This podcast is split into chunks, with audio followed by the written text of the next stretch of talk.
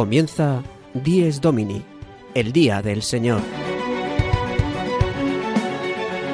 Con el Padre Juan Ignacio Merino.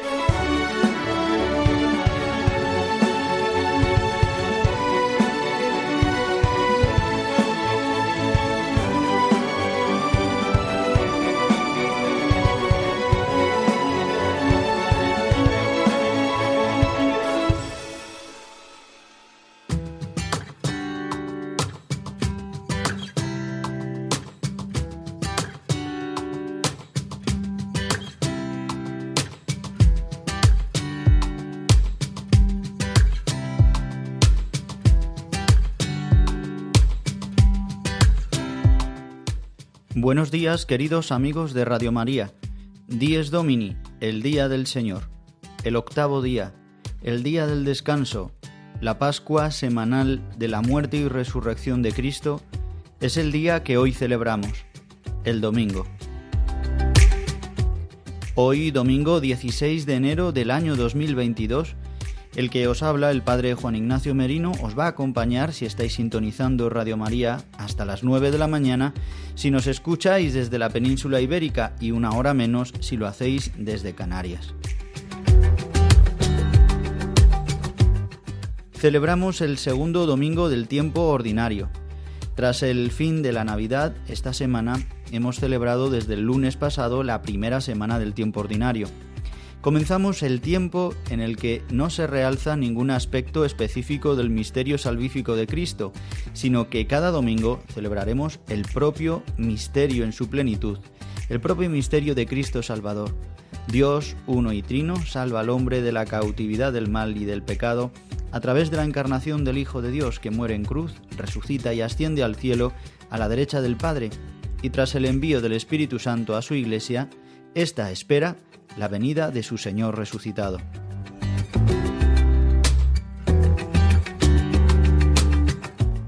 En este domingo celebramos el misterio pascual de Cristo, que nos alimentará y sostendrá durante toda la semana que hoy comienza. En este domingo 16 de enero, la Iglesia celebra también la Jornada de la Infancia Misionera. Las obras misionales pontificias contienen una obra concreta para la misión de los más pequeños, Infancia Misionera. Y en este domingo se nos invita a recordar en la oración y a colaborar de diversas maneras con los niños que están en tierra de misión. Infancia Misionera es una obra del Papa que promueve la ayuda recíproca entre los niños del mundo, a través de esta obra, la Iglesia forma una red de solidaridad misionera universal con los niños como principales protagonistas. Con esta obra pontificia, los niños apoyan a los misioneros para que más de 4 millones de niños en las misiones puedan acceder a la educación, a la fe, a la salud y a la defensa de su bienestar. Todas estas cuestiones se hacen posibles gracias a un proceso de formación misionera distinta en cada país. En nuestro programa de hoy, de 10 Domini, María Barbero y Sara de Miguel, en Vivir el Domingo, van a profundizar sobre esta misión evangelizadora tan fundamental.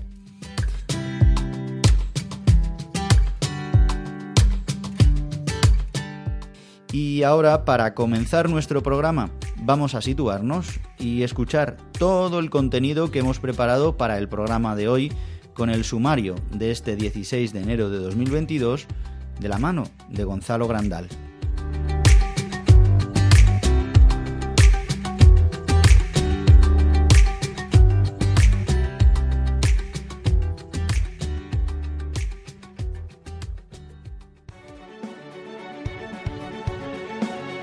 El sumario de Dies Domini. En el programa de hoy comenzaremos con la anécdota semanal del padre Julio Rodrigo que nos hablará de cómo ayudar a los más pequeños a vivir el domingo. El padre Juan Ignacio Merino profundizará en las lecturas de hoy y en la celebración de este segundo domingo del tiempo ordinario.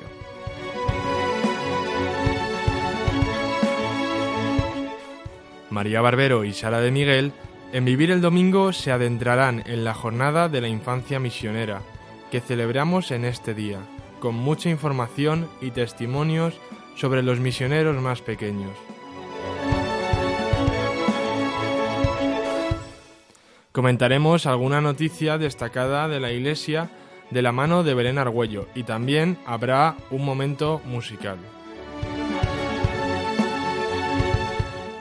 El padre Leocadio Viedma, en su sección La liturgia del domingo, explicará la relación entre Eucaristía y matrimonio dentro de la celebración del Día del Señor.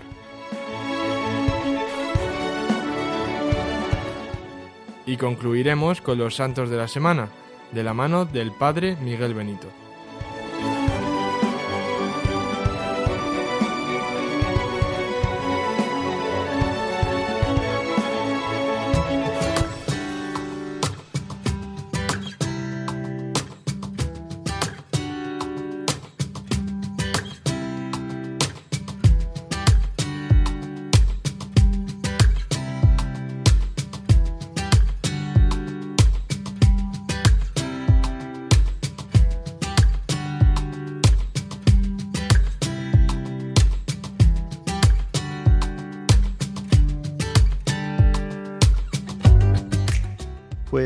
Gonzalo Grandal hemos escuchado el sumario que nos has contado todos los titulares que vamos a, profundizar y a desarrollar en el programa de hoy.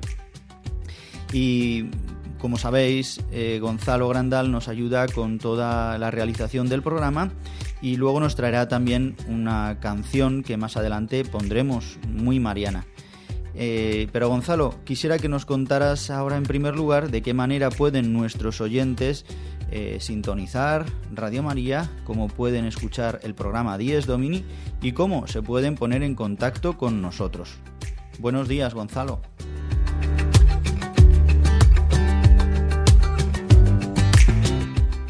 Buenos días, Juan Ignacio. Nuestros oyentes pueden escuchar el programa en directo a través del dial de Radio María España, a través de la web radiomaria.es y una vez emitido pueden hacerlo a través del podcast de Dies Domini, que lo pueden encontrar en la web de Radio María.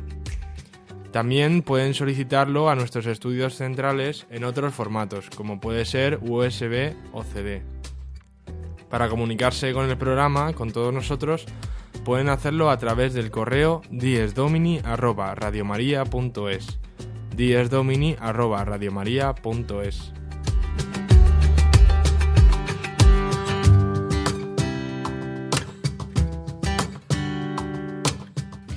Muchas gracias Gonzalo Grandal, luego nos vemos y para comenzar vamos a escuchar la anécdota semanal que nos trae el padre Julio Rodrigo desde su parroquia de Boadilla del Monte. Hoy nos va a hablar justamente también de qué manera acercarse a los más pequeños en la pastoral de cada domingo.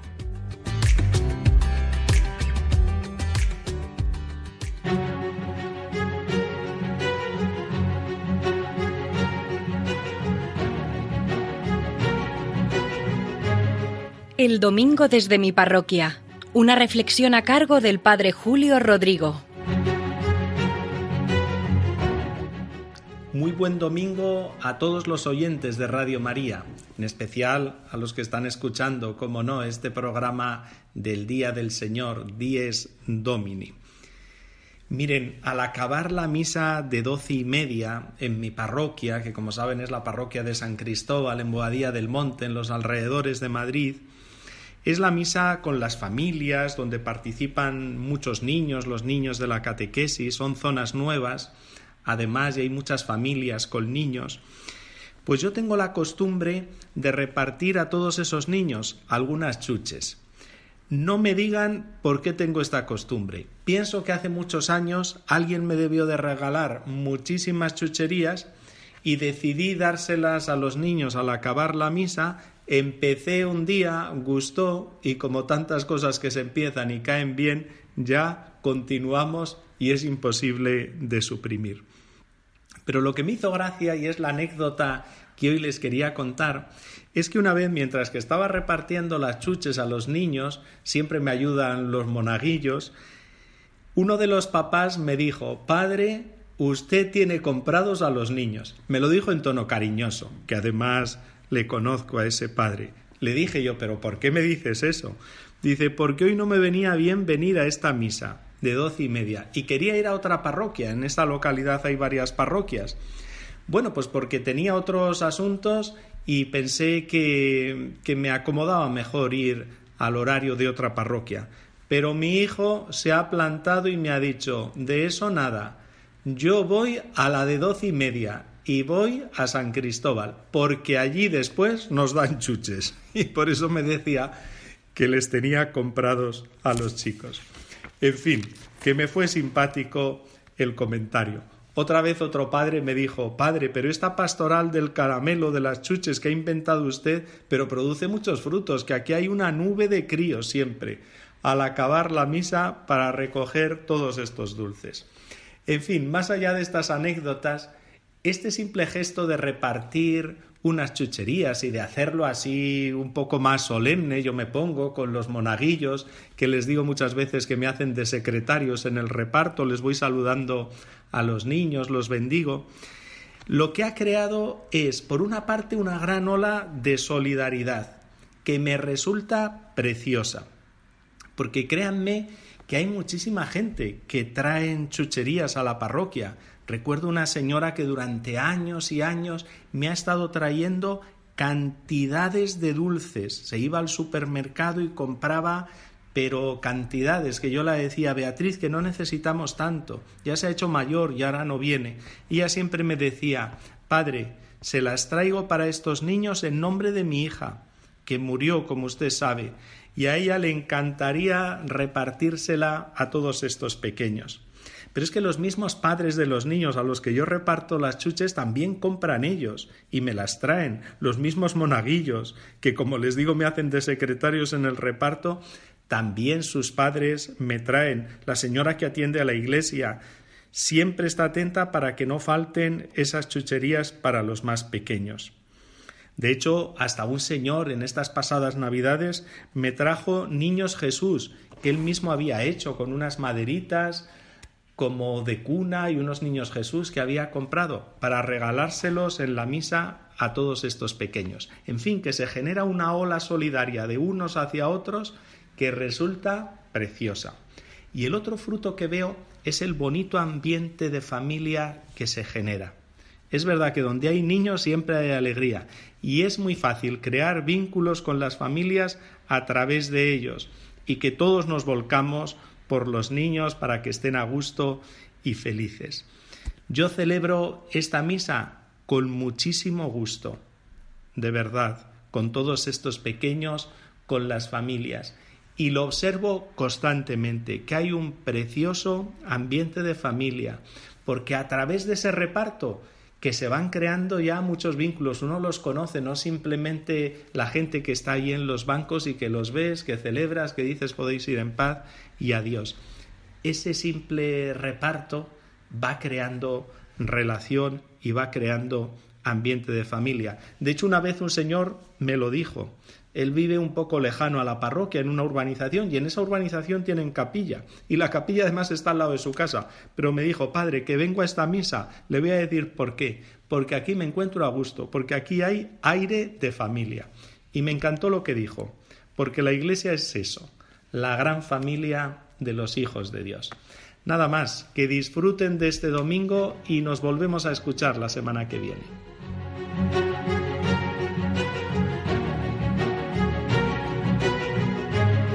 El domingo desde mi parroquia.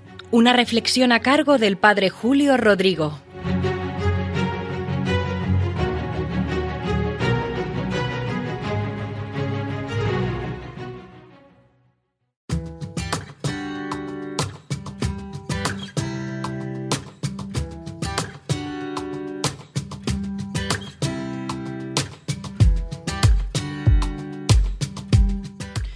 Bien, queridos amigos de Radio María, que estáis escuchando el programa Dies Domini desde las 8 a las 9 de la mañana en el magazín matutino de Radio María.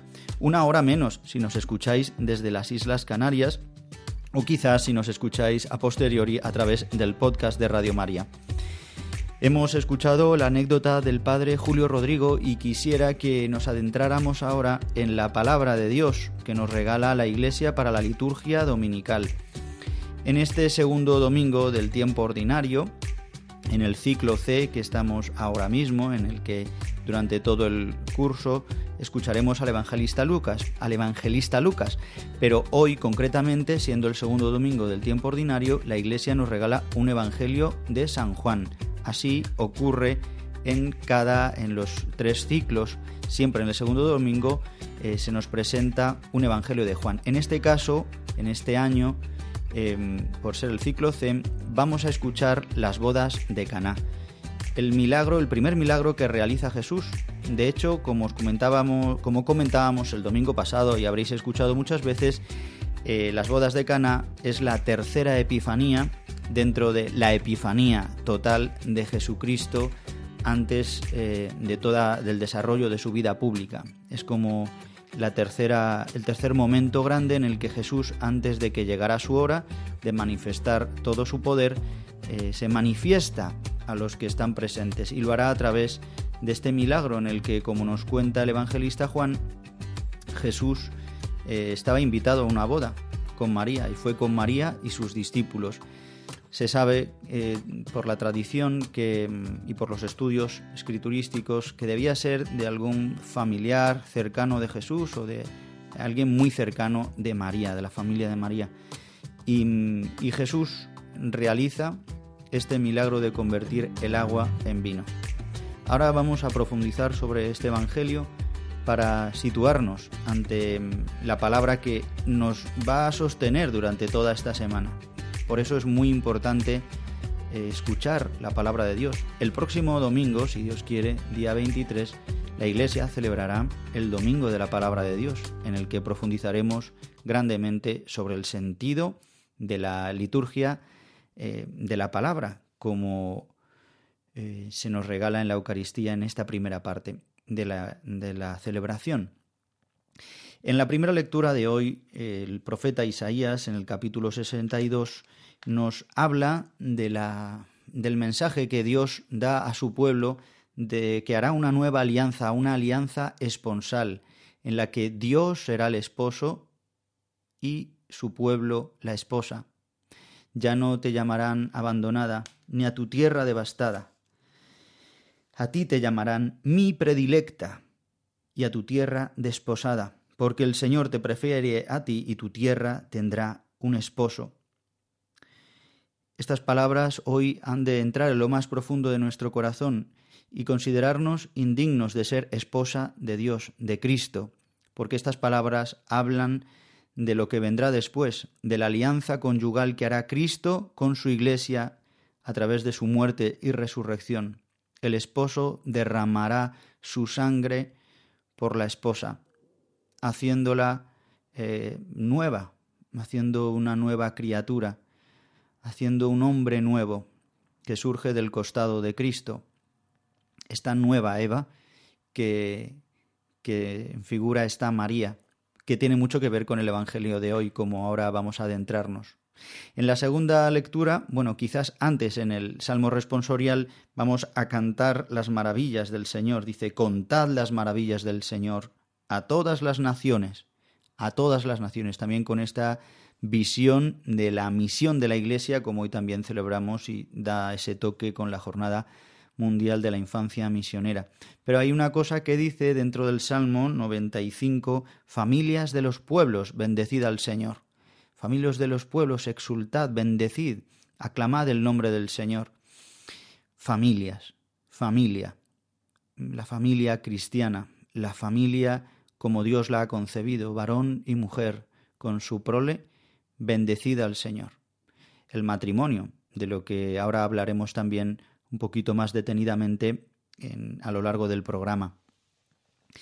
Y nos adentramos en la segunda lectura en la que mm, San Pablo a los Corintios en su primera carta narra los diversos carismas que el Espíritu Santo quiere suscitar en medio de la comunidad cristiana, reconociéndolos en ellos.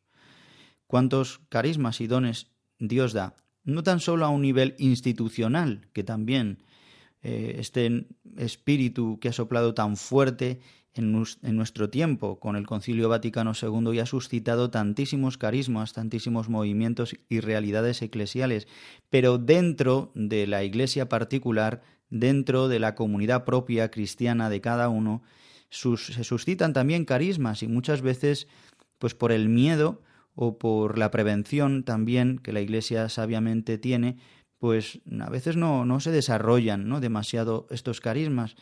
Y quizás si nos abriéramos totalmente al Espíritu Santo veríamos cómo Dios quiere suscitar en medio de nosotros tan grandes dones.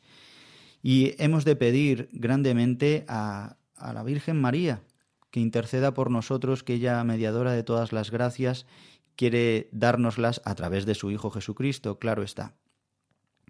Pues pidamos estos dones, el primero el don de la caridad, del amor hacia todos los hombres, y por este don de amor hacia todos los hombres podamos dejar a Dios que haga en nosotros la obra que Él quiera, suscitando eh, pues carismas y suscitando dones que pueden surgir incluso propiamente pues de, de, nuestro propio carácter, de cómo somos, de nuestra naturaleza, de nuestras aptitudes incluso naturales que Dios ha puesto en nosotros.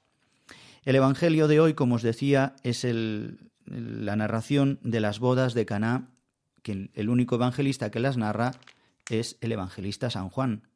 Estamos en el capítulo 2 del evangelista San Juan. Como sabéis, este evangelio comienza con un prólogo precioso que hemos escuchado en el tiempo de Navidad varias veces. En el principio existía la palabra y la palabra era Dios. En el principio.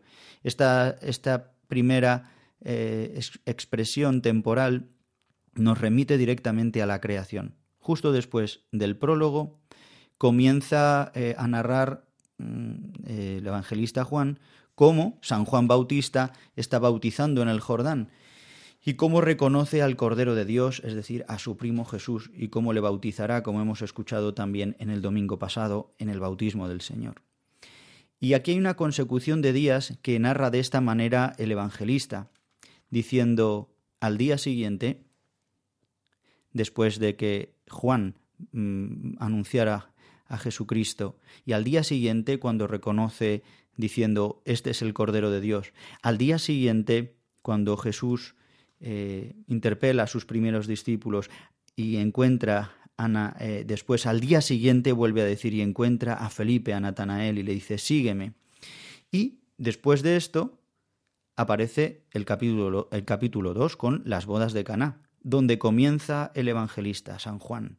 Tres días después, sumando todos estos días, nos aparece que podría estar situada de esta manera así metafórica que hace Juan, seguramente, o a lo mejor eh, fue así realmente, justo al sexto día del bautismo de Jesús, eh, que aparece el eh, aparece como el sexto día, el día de la creación del hombre, del ser humano, del varón y la mujer, de Adán y Eva, como una figura de la nueva creación que ha traído Cristo con su encarnación.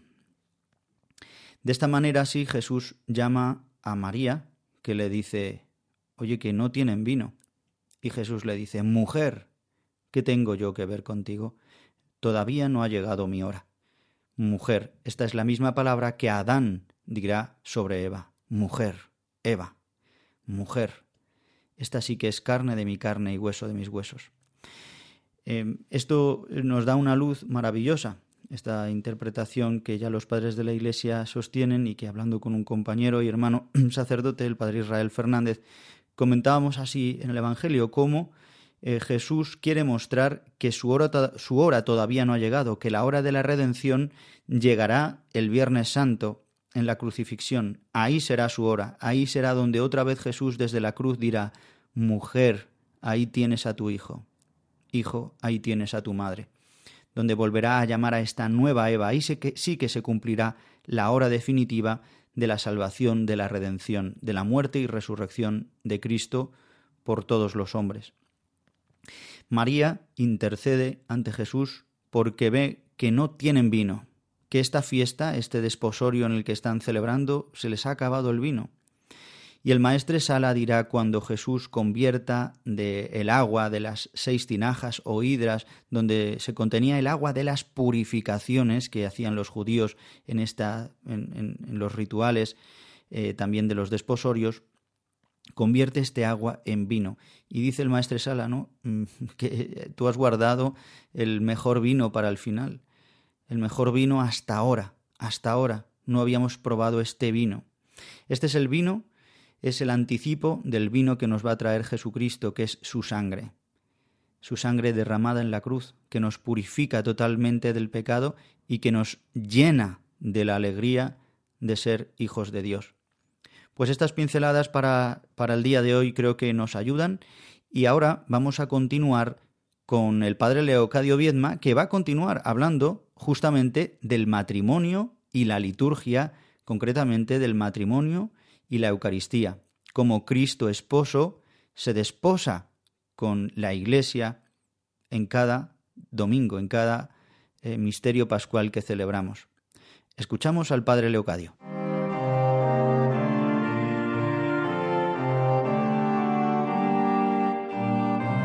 La liturgia del domingo, una sección realizada por el Padre Leocadio Viedma. Queridos amigos del Día del Señor, feliz domingo. Estamos celebrando el segundo domingo del tiempo ordinario, domingo en el cual se proclama el Evangelio de las bodas de Caná, tercera de las Epifanías, después de la manifestación a los magos. Después del bautismo del Señor, en este ciclo C nos encontramos frente al milagro, al signo de Jesús en las bodas de Caná, en la cual manifiesta su gloria y adelanta su hora. Este Evangelio nos da pie para comentar una realidad muy importante que tiene relación con la que ya comentábamos el Día de la Sagrada Familia. Si en ese día hablábamos de la relación entre el domingo y la familia, hoy queremos hablar de la relación del domingo y el matrimonio. El sacramento del matrimonio es signo de la unión de Cristo con su iglesia del matrimonio de Cristo con su iglesia, de la comunión, de la unión, de la esponsalidad de Cristo con su iglesia. Y precisamente la Eucaristía es sacramento esponsal, porque si bien en el matrimonio los esposos están llamados a entregarse hasta el punto de ser don corporal del uno hacia el otro, en la Eucaristía dominical se hace presente de una manera muy explícita cómo el cuerpo de Cristo, esposo, se entrega carnal, corporalmente, con su cuerpo, sangre, alma y divinidad, con todo su ser, se entrega a la esposa que es su iglesia. La alianza nueva y eterna que, es derramada por muchos, como dice la consagración de la sangre de Cristo, la consagración del cáliz, nos muestra justamente en esta palabra alianza, la relación entre la alianza de Cristo con su iglesia derramada y sellada en su sangre y la alianza de los esposos. Por tanto, podemos decir, sin riesgo a equivocarnos, que cada domingo y en cada Eucaristía vamos de boda. Justamente el Evangelio de la boda de Caná lo pone de manifiesto. ¿Quién nos iba a decir a mitad de enero? Todos hoy estamos convocados a una boda boda que es anticipo escatológico de las bodas que se celebrarán en el cielo, las bodas del Cordero, de las cuales el Apocalipsis nos canta la belleza. Llegó la boda del Cordero, su esposa se ha embellecido, porque reina el Señor nuestro Dios, el dueño de todo. Así que queridos amigos del Día del Señor, viendo la relación tan bella, tan profunda, tan hermosa entre matrimonio y Eucaristía, entre la alianza de Cristo y la alianza conyugal, a la luz de este Evangelio de la boda de Caná que celebremos este domingo en el Señor. Llegó la boda del Cordero, su esposa, nosotros nos hemos embellecido, bienaventurados los que participamos de este banquete, de esta boda. La liturgia del domingo una sección realizada por el padre Leocadio Viedma.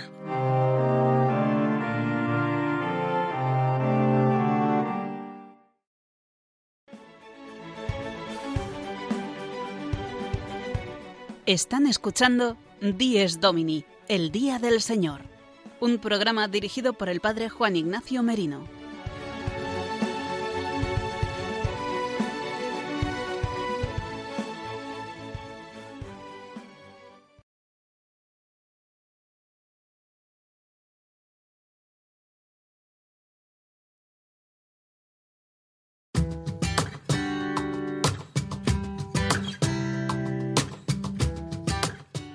Y continuamos con nuestro programa de Dies Domini en este 16 de enero de 2022, en este magazine matutino de todos los domingos de Radio María. Eh, podréis escuchar este programa, si no lo podéis hacer en directo, a través del podcast de Radio María, una vez emitido el programa. Y ahora vamos a continuar con alguna noticia de la semana de la Iglesia, de la actualidad eclesial de la mano de Belén Argüello. Buenos días, Belén. Buenos días, Juan Ignacio. Belén, en primer lugar, nos vas a hablar de un nuevo nombramiento. El Papa Francisco ha nombrado obispo para eh, la diócesis de Calahorra y La Calzada en Logroño, en La Rioja. Cuéntanos. El Papa Francisco ha nombrado a Monseñor Santos Montoya Torres, quien hasta ahora ha sido obispo auxiliar de Madrid, obispo de Calahorra y La Calzada, Logroño, tal y como ha informado este miércoles 12 de enero la Anunciatura Apostólica a la Conferencia Episcopal Española. Monseñor Montoya será titular de una diócesis que permanece vacante desde octubre de 2020 cuando Monseñor Carlos Escribano fue nombrado por el sumo pontífice arzobispo de Zaragoza. Y también, Belén, nos vas a contar un poquito sobre lo que está hablando en la audiencia general el Papa, que este pasado miércoles ha hablado de un tema que nos preocupa, que es el desempleo. El Papa Francisco ha interrumpido su catequesis semanal en la audiencia general de este miércoles 12 de enero para rezar en silencio por los hombres y mujeres desesperados en búsqueda de trabajo. Recordó también en particular a quienes han llegado al punto de quitarse la vida por este motivo. Escuchamos al Papa. Y pienso también en los que se sienten heridos en su dignidad porque no encuentran este trabajo. Eh, Vuelven a casa. ¿Has encontrado algo? No, Eh, Nada. He ido a Caritas y traigo pan. Lo que te da dignidad no es llevar el pan a casa. Puedes non tomarlo en Caritas. No, esto no da dignidad. Lo que te da dignidad es se ganar el pan. Y si nosotros no damos a nuestra gente, a nuestros hombres y a nuestras mujeres la capacidad de ganar el pan, esto es una injusticia social. Y en tercer lugar, nos cuentas cómo continúa la visita ad limina de los obispos españoles. El segundo grupo de obispos españoles se han reunido en Roma desde el 11 al 15 de enero en visita ad limina, reuniéndose este pasado viernes con el Papa Francisco. El objetivo de la reunión ha sido tratar problemas del presente y futuro de la Iglesia. El obispo de Mallorca, Monseñor Sebastián Tatalbul, ha explicado que la visita ad limina es importante, teniendo su momento culmen en el encuentro con el Papa. Ha declarado que tiene mucha importancia para ellos tratar con él directamente, con una conversación sincera y un diálogo enriquecedor. Otros dos grupos de obispos viajarán a Roma para reunirse con el Papa en visita ad limina. El tercer grupo viajará del 11 al 22 de enero y el cuarto del 24 al 29. Pues muchas gracias, Belén Argüello, y hasta la semana que viene. Muchísimas gracias, Juan Ignacio, y hasta el próximo domingo. Después de escuchar algunas de las noticias más destacadas de la Iglesia en esta semana, Gonzalo Grandal nos traes una canción eh, que nos habla de la intercesión de la Virgen María y que hoy os invitamos a que recemos con ella. Cuéntanos, ¿cuál es la canción que has elegido? Así es, Juan Ignacio. Hoy vamos a escuchar una canción que se llama Ahí tienes a tu madre, de Hermana Glenda. Hermana Glenda es una religiosa que ha dedicado gran parte de su vida a la evangelización a través de la música. Entonces, hoy vamos a escuchar esta canción, como te decía, que hace referencia en el momento en el que Jesús le dice a Juan, ahí tienes a tu madre, pero que a la vez en la primera estrofa escucharemos, si te falta el vino en tu vida hoy, ahí tienes a tu madre, y hace también referencia a las bodas de Caná, que hemos escuchado hoy en el Evangelio este pasaje. Escuchamos la canción. Si se acaba el vino en tu vida hoy, ahí tienes a tu madre. Si solo hay tinajas, pero no hay amor, ahí tienes a tu madre. Si estás buscando acercarte a Dios, ahí tienes a tu madre. Ahí tienes a tu madre. Ahí tienes a tu madre. Ahí tienes a tu madre. Ahí tienes a tu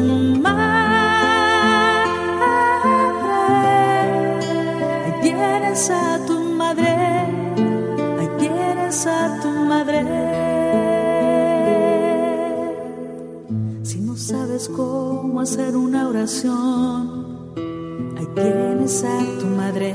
Si la cruz te pesa para caminar, ahí tienes a tu madre. Si no hay pentecostés en tu corazón, ahí tienes a tu madre.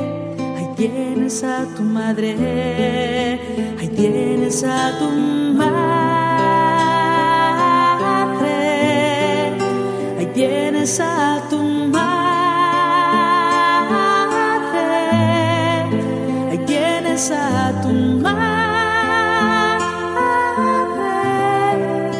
Ahí tienes a tu madre. Ahí tienes a tu madre.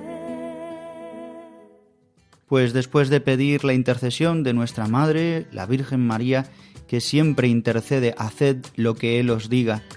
Después de escuchar esta canción de hermana Glenda, ahí tienes a tu madre, continuamos ahora con la sección Vivir el Domingo. Y pasado ya el ecuador de nuestro programa de Dies Domini, vamos a dar la bienvenida a María Barbero y a Sara de Miguel, que nos traen una sección llena de contenido que se va a centrar sobre todo en la jornada que hoy la Iglesia celebra, en la jornada de la infancia misionera, que como os decía al principio es una obra pontificia que la desarrolla las obras misionales pontificias y en concreto en la campaña de este año mmm, se nos... Eh, y en concreto en este día, en esta jornada, se nos invita a recordar fuertemente a tantos niños que viven en tierra de misión. Adelante con Vivir el Domingo.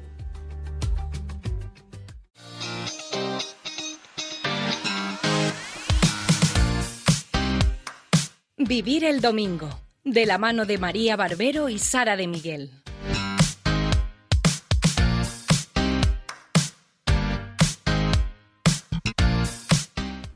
Buenísimos días, queridos oyentes, y bienvenidos a nuestra sección de Vivir el Domingo, un fin de semana más. Hoy, 16 de enero, celebramos el Día de la Infancia Misionera, jornada donde la Iglesia Católica vela por la vida de millones de niños en todo el mundo. Es por eso que nos hemos puesto en contacto con Paula Rivas, mujer madrileña que trabaja como responsable de comunicación de la OMP, Obras Misionales Pontificias de España. Para llegar a comprender mejor las bases de esta iniciativa, hemos querido preguntarle a Paula en qué consiste y cómo ayuda a esta institución. En las misiones se hace un trabajo inmenso con los niños. Hay muchos pequeños que encuentran un hogar gracias a los misioneros, que pueden comer, que pueden estudiar, que conocen a Jesús gracias a la Iglesia Católica y todo este trabajo que es inmenso necesita pues ser sostenido económicamente. Entonces la herramienta ordinaria que tiene la Iglesia para sostener este trabajo es la obra de infancia misionera, que no es una ONG que hace cosas bonitas para niños, sino que es la forma en la que la Iglesia ayuda a los misioneros para que puedan seguir adelante en su trabajo con los niños. Eh, lo peculiar de esta obra es que también participan niños como donantes, digamos, y como misioneros eh, se, les, se les implica en la misión de la Iglesia a los niños. Paula nos comentaba que Obras Misionales Pontificias impulsa a los niños a que se sientan misioneros y por esto llevan cuatro años haciendo como hilo argumental un recorrido por la infancia de Jesús. Nos contó en qué parte de la vida del Señor se centra en este año y cuál es el lema. Este año ya es el último y vamos a ver a Jesús en Jerusalén ya mayorcito y por eso el lema de este año es con Jesús a Jerusalén, luz para el mundo. De forma que los niños aprenden que Jesús es la luz del mundo y nos llama a nosotros también a ser luz, luz para las naciones, luz para los que están más cerca, para nuestros padres y, y compañeros, pero luz también para todas las naciones. Para adentrarnos un poco más aún en la OMP, vamos a escuchar el testimonio de Monseñor Vicent Sowá, obispo de la diócesis de Yendi, en Ghana, que nos hablará de lo mucho que aportó obras misionales pontificias en un momento desgarrador para Sara, una niña de cuatro años que, debido a su discapacidad en el habla, fue acusada de brujería. Vine aquí porque me acusaron de brujería. Toda mi familia y todo mi pueblo me condenaron. Debido a su discapacidad en el habla, Sara era sospechosa de ser un espíritu maligno y fue acusada de 15 muertes en su pueblo. Solamente tenía cuatro años. La hermana Stan rescató a Sara y la llevó al hogar de Nazaret para niños en Yendi, al norte de Ghana. Allí, la iglesia local está comprometida en proteger a la infancia de prácticas tradicionales tan dolorosas como esta. Decimos no, no podemos hacer eso. Necesitamos tener un lugar para estos niños y decirles así que ellos tienen derecho a vivir. Tenemos que preservar su dignidad. Yo sé que si me hubiera quedado con mi familia, me habrían matado. Pero la hermana me trajo aquí. Ella me gusta, porque salvó mi vida. Sara tiene ahora 12 años y se ha convertido en una niña alegre y llena de vida. Ha hecho muchos amigos en la casa de Nazaret y es una pieza indispensable de esta gran familia. Además, le encanta ir al colegio y es muy buena estudiante. Si alguno de estos niños que es rechazado, abandonado y acusado, un día regresa a su pueblo y les dice, ¿me reconocéis? Fui rechazado por vosotros y fui rescatado por la iglesia. Y este es quien soy ahora. Será un punto de inflexión para ellos, para detener esa tradición y acercarse a Dios. Infancia Misionera ayuda a cuatro millones de niños en el mundo como Sara. Para muchos de ellos, los misioneros son la única opción para no crecer solo. Acabamos de escuchar parte del vídeo que aquellos que deseen verlo completo pueden encontrarlo en YouTube por La historia de Sara, acusada de brujería con cuatro años. Ese es el título del vídeo en YouTube. De esta manera se ve muy claro la misión tan importante que tiene esta institución por todo el mundo y cómo no es solamente una ayuda para que los niños se acerquen más a Dios, sino que hay niños que son literalmente salvados.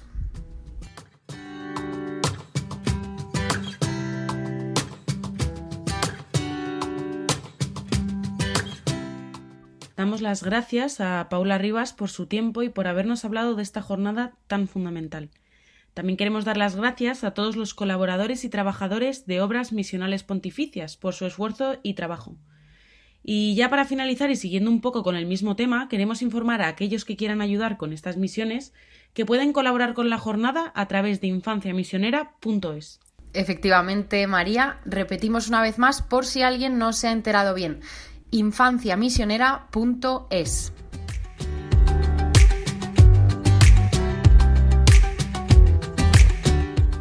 Pues nada, ya finalizamos nuestra sección por hoy. Agradecemos siempre a todos aquellos que nos escucháis todos los domingos. Nos despedimos por hoy. Muy feliz domingo a todos y que Dios os bendiga.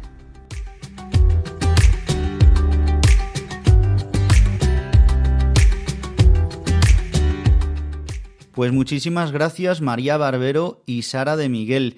Os recuerdo que para los que queráis eh, volver a escuchar o si no habéis llegado a tiempo y acabáis de sintonizar Radio María, podéis escuchar el programa a través del podcast de Radio María en la página radiomaria.es. Eh, por si queréis volver a escuchar las declaraciones de Paula Rivas, la directora de comunicación de las obras misionales pontificias, o bien el testimonio también que hemos puesto. Dicho testimonio podéis escucharlo también en los diversos vídeos que ha facilitado Infancia Misionera en la web infanciamisionera.es. Bien, y vamos a ir concluyendo nuestro programa y como siempre lo hacemos mirando al cielo con los santos de la semana de Man con los santos de la semana con el padre Miguel Benito.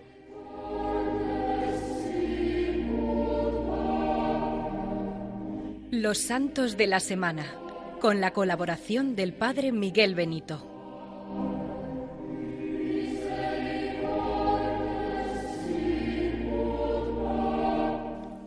Buenos días, queridos oyentes de Radio María. Vamos a iniciar esta sección de los santos de la semana en la cual explicamos brevemente y anunciamos los santos que se van a celebrar en los días sucesivos. Me fijaré en, particular eh, en, algunos santos más significativos, destacando desde este primer momento como los santos que, se celebran esta semana, mm, muchos de ellos comparten el haber sido mártires y el, haber vivido en los primeros siglos de, la, Iglesia, en concreto en los siglos tercero y cuarto. En primer lugar, mm, el día 17 de enero celebraremos a San Antonio, abad, el cual vivió en el siglo III, si bien su vida acabó, acabó ya a, a, mediados del siglo IV. Es un santo muy importante por ser el padre del monaquismo, el primer monje, digamos así, el primero que se retiró al desierto para vivir allí una vida de intimidad con Dios. Él vivió de una manera eremítica, vivió en, Egipto, y una vez que murieron sus padres, dejó todos sus bienes y se retiró al desierto, una vez que se preocupó también de que su hermana pudiera recibir una, una educación eh, esmerada y, pudiese también tener un medio de vida. Pues bien, una vez cumplidas estas obligaciones, él se retiró al desierto, llevó una intensa vida de oración, tuvo muchísimos discípulos que se, que se acercaban a él para consultarle, para imitarle en su, modo de vida y también realizó una gran labor para poder confesar, para poder confortar, perdón, a todos aquellos que tenían, se veían obligados a confesar su fe o incluso a entregar su vida, poner en riesgo su vida en medio de las difíciles persecuciones que estaba viviendo la Iglesia a finales del siglo III y a, principios del siglo IV. Em, apoyó también después a San Atanasio una vez que la Iglesia recibió eh, una carta de, ciudadanía eh, durante el siglo IV, pero al aparecer la, la herejía de los arrianos, ayudó también al gran obispo San Atanasio, oriundo también de Egipto, a perseguir esta difícil herejía del arrianismo. El 20 de enero celebraremos, eh, confluye la, celebración de tres santos. Por una parte, San Fructuoso, era obispo de Tarragona y mártir, que, al cual se celebra junto a sus dos compañeros diáconos, Augurio y Eulogio. Recibieron el martirio en el año 259 durante la persecución de los emperadores Valeriano y, y Galieno. Las actas de su martirio son excepcionales por su autenticidad y sencillez. También celebramos ese mismo día a San Fabián, que era papa, obispo de Roma, y que murió también mártir. Este sufrió el martirio en el año 250 durante la persecución de Decio. Parece ser que este emperador Decio estaba muy celoso de las habilidades de este papa y que esto le hizo emprender la persecución contra, contra los cristianos y a uno de los primeros a los cuales eh, infligió el castigo de la muerte fue al propio Papa Fabián. Ese día se celebra también, el 20 de enero, un papa rico, un día, perdón, rico en, santos y en mártires, celebra al gran mártir San Sebastián, un soldado del ejército romano, del cual no se conocía su condición de, cristiano y que llegó a tener un, un, gran puesto eh, en, el ejército pero que una vez que se descubrió que era que, confesaba a Cristo, empezó a sufrir la persecución hasta el punto de, ser ajusticiado y de, sufrir la muerte. Es un santo, eh, pues digamos, curioso porque sufrió el martirio en dos ocasiones. Eh, en primer lugar, cuando, como decía, se descubrió que era, que era cristiano, siendo un alto cargo militar, fue condenado al martirio, mm, siendo, siendo castigado eh, con, con, las flechas. Le, lanzaban unas flechas con las cuales le, herían.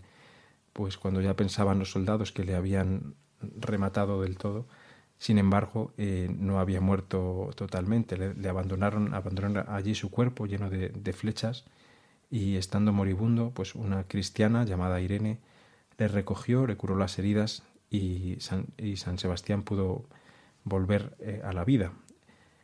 Eh, se le volvió a descubrir, le volvieron a capturar y finalmente eh, pues sufrió ya un martirio en el que se cercioraron los verdugos de que verdaderamente eh, sufriera la muerte. en la ciudad de Roma. Por último, destaco la figura de Santa Inés, cuya memoria se celebra el día 21 de enero, una santa que murió muy joven y que murió para defender su virginidad ante uno de sus pretendientes que quería casarse con ella, era una mujer de la nobleza, eh, una, una, chica muy joven, de gran belleza, y que sin embargo se había consagrado a Cristo, ella quería ser esposa de Jesucristo. Cuando su pretendiente recibió la negativa a, contraer matrimonio con él, eh, pues él en venganza la denunció como cristiana y ella sufrió el martirio con una edad muy corta. Nos dice en eh, las actas de, su martirio que cuando todavía no tenía la edad para ni siquiera para poder eh, ser testigo en un juicio civil, sin embargo sí que tenía ya la edad y la fuerza para poder ser testigo de Cristo en este juicio mucho más importante que es el juicio de, de nuestra alma. Pues nada más, queridos oyentes, hasta aquí esta sección de los santos de la semana, que ellos intercedan por nosotros y sigan ayudándonos en, nuestra, en nuestro día a día, en el martirio cotidiano que también nosotros hemos de vivir para poder confesar nuestra fe y pedir al Señor el don de la fidelidad a Jesucristo. Buen domingo a todos. Los santos de la semana, con la colaboración del Padre Miguel Benito.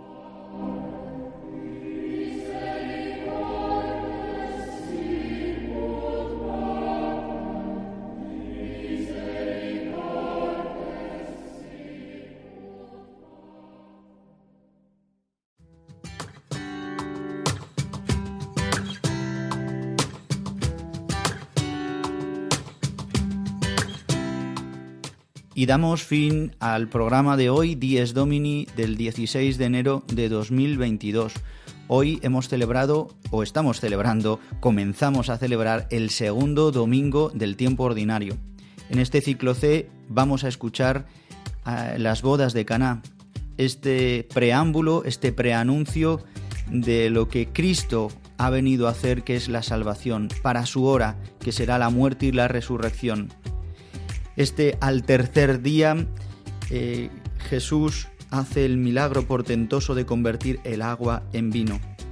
Que hoy nosotros también dejemos que convierta nuestra agua, nuestra agua tantas veces sosa, insípida, en un vino lleno de alegría. En la sangre de Cristo, seamos eucaristizados hoy todos y experimentemos la alegría que Cristo ha traído y siempre de la mano de nuestra Madre María. Doy las gracias a todos los colaboradores que nos ayudan a realizar el programa, en especial en este programa también a Paula Rivas y a Infancia Misionera de las Obras Misionales Pontificias, eh, que nos han ayudado también a desarrollar el programa. Y nada más, yo, un servidor, el padre Juan Ignacio Merino, os remito a la programación de Radio María. En unos minutos el padre Manuel Horta profundizará todavía más en la palabra de este domingo como hace cada día.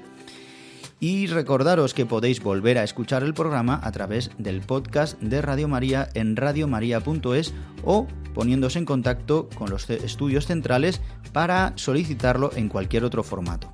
Bien, pues deseándoos que paséis un domingo lleno de la gracia de Dios y de la alegría que trae este nuevo vino que es la nueva alianza en Cristo muerto y resucitado. Feliz domingo a todos y hasta dentro de siete días.